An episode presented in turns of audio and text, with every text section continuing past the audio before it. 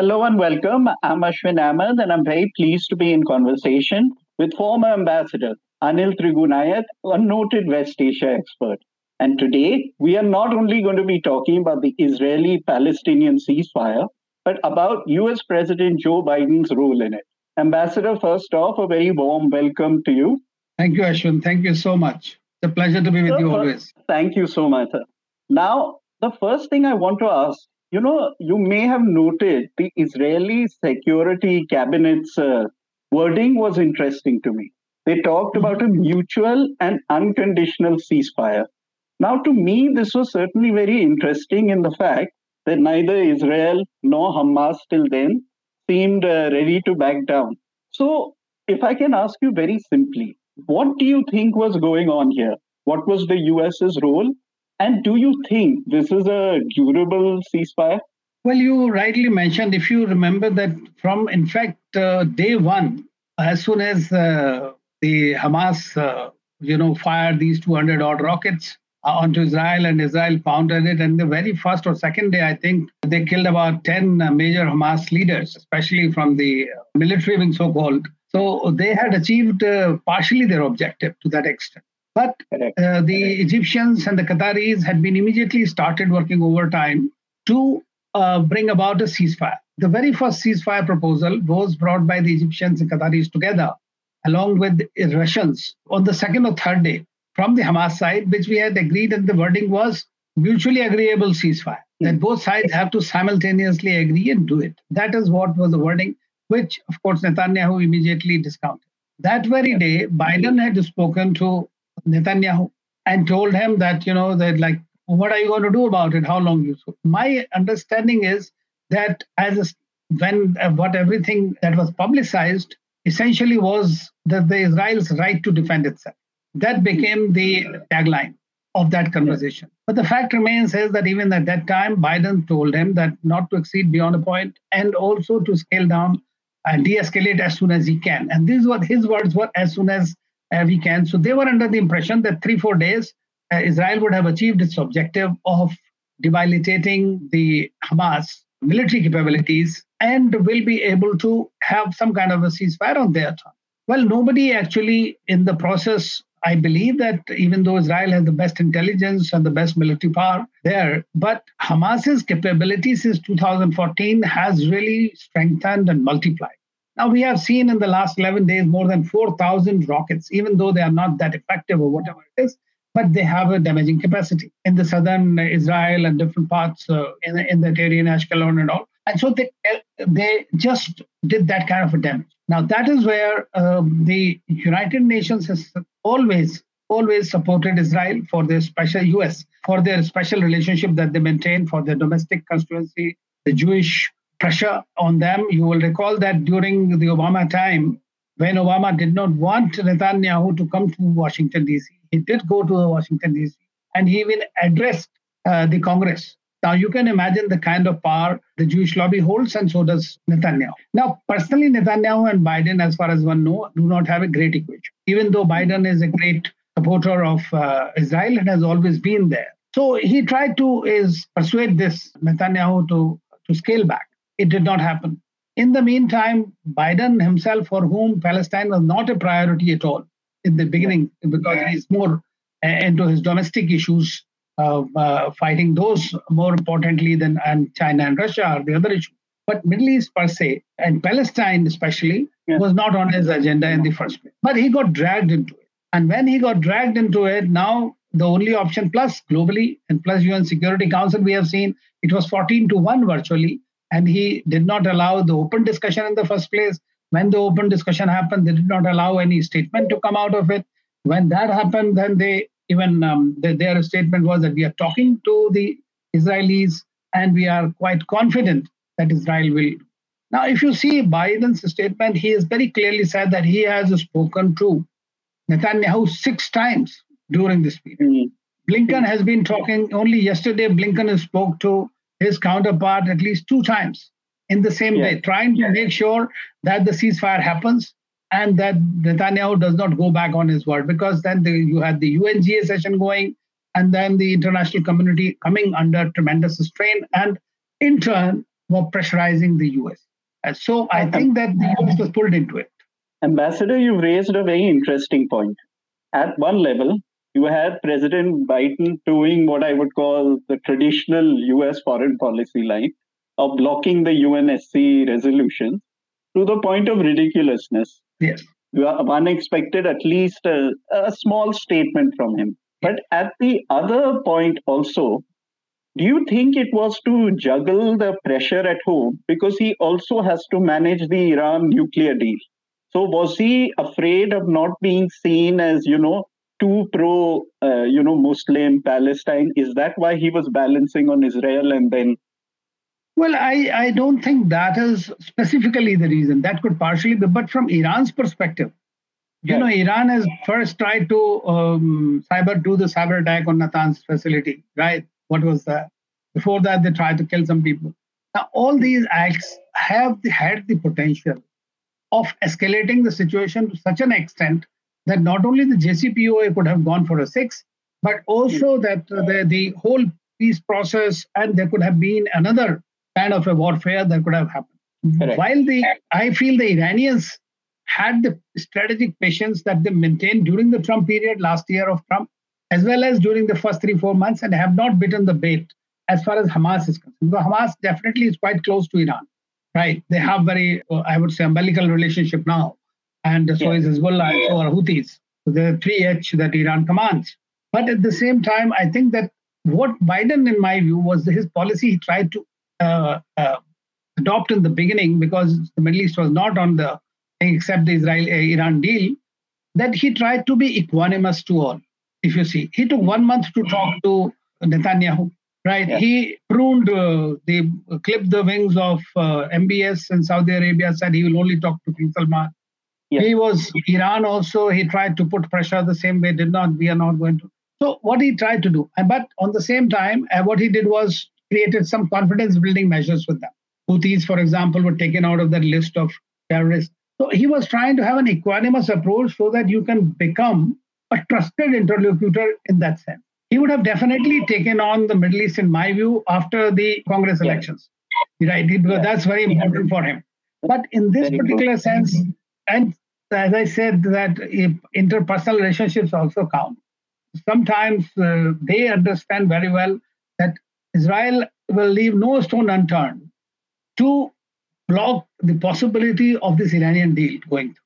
So perhaps Israel may have also this calculation may have been there. Although I, pro- hmm. I personally feel that it is more, or it was more because of the political opportunism than anything else in this particular time, especially. And uh, so I think that this is what uh, was the game that, that perhaps Iran will get uh, embroiled in the whole thing and again uh, make a wrong move, uh, and that could uh, put the other things onto hold. So I believe that that is plus Hamas obviously has been decimated to some extent uh, during right. these 10 days. So he has achieved his objective as far as that is uh, concerned. So, Ambassador, now where does Biden stand as far as his Middle East policy is concerned? I'm talking about specifically at home. You've got the progressive Democrats, which uh, from Bernie Sanders and Ilhan Omar, they will brook no compromise as far as Israel is concerned. You have the other wing, which is firmly uh, pro Israel and anti Iran. Now, given the tight majority he has, I mean, he has a very slim majority. I think Kamala Harris uh, gives the deciding vote. So, how can he navigate what he wants to do? Because he has a very complex set of circumstances that he has to ensure. He has to ensure the ceasefire remains, he has to ensure the Iran deal goes through. So, if you were the US president, how, how would you see him navigating this going forward? Well, as far as I think that, you know, he is basically an internationalist. That is also a fact. Yes. Foreign policy actually has been his strongest point. And yes. for 20 odd years, he has always been involved in uh, various foreign policy issues across the world. And he has really carried forward these with great things. So, for a change, he has a very good professional team uh, right, with Blinken or Sullivan or somebody. So now you have seen that he has deputed Blinken to come here. First, they simply they, they sent this Amr Hadi to come here uh, and uh, special envoy who tried to talk on the daily basis with these uh, both sides and trying to bring down the pressure. Because see, on Israel, the only country that can, that can put pressure is US. No other country can put that kind of a pressure on uh, Israel. And uh, they know it also. And that's why what happened is, as you know, that during this period, the deal has come up for discussion. That $735 million deal of smart weapons that were going to be given to Israel. That has been cleared by the administration. But in the Congress, Bernie Sanders, as you said, they are all talking about it that this should not go uh, without any strings attached.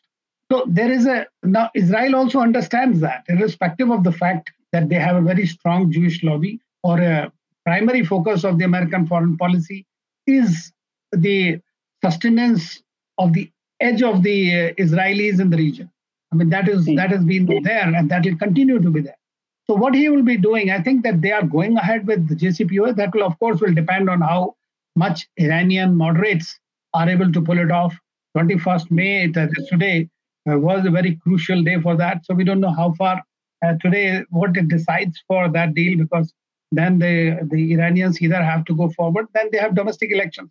So it'll depend on many things, but they would try to probably, in my view, agree to a phased sanction, especially on health grounds. I mean, uh, the pandemic issues or providing them assistance. So that that remains.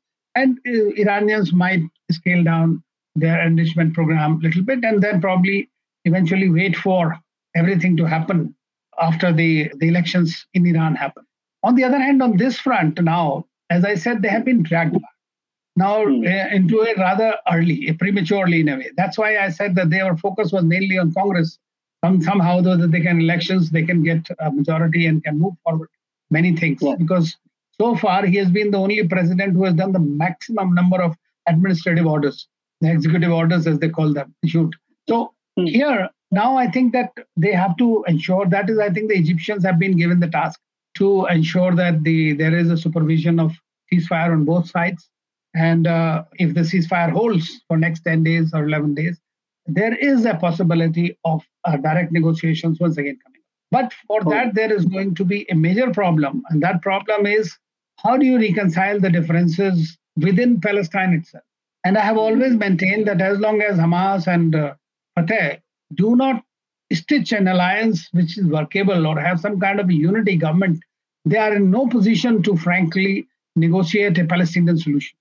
Correct. That is something which is very important. Ambassador, I can't let you go without a small question here regarding India.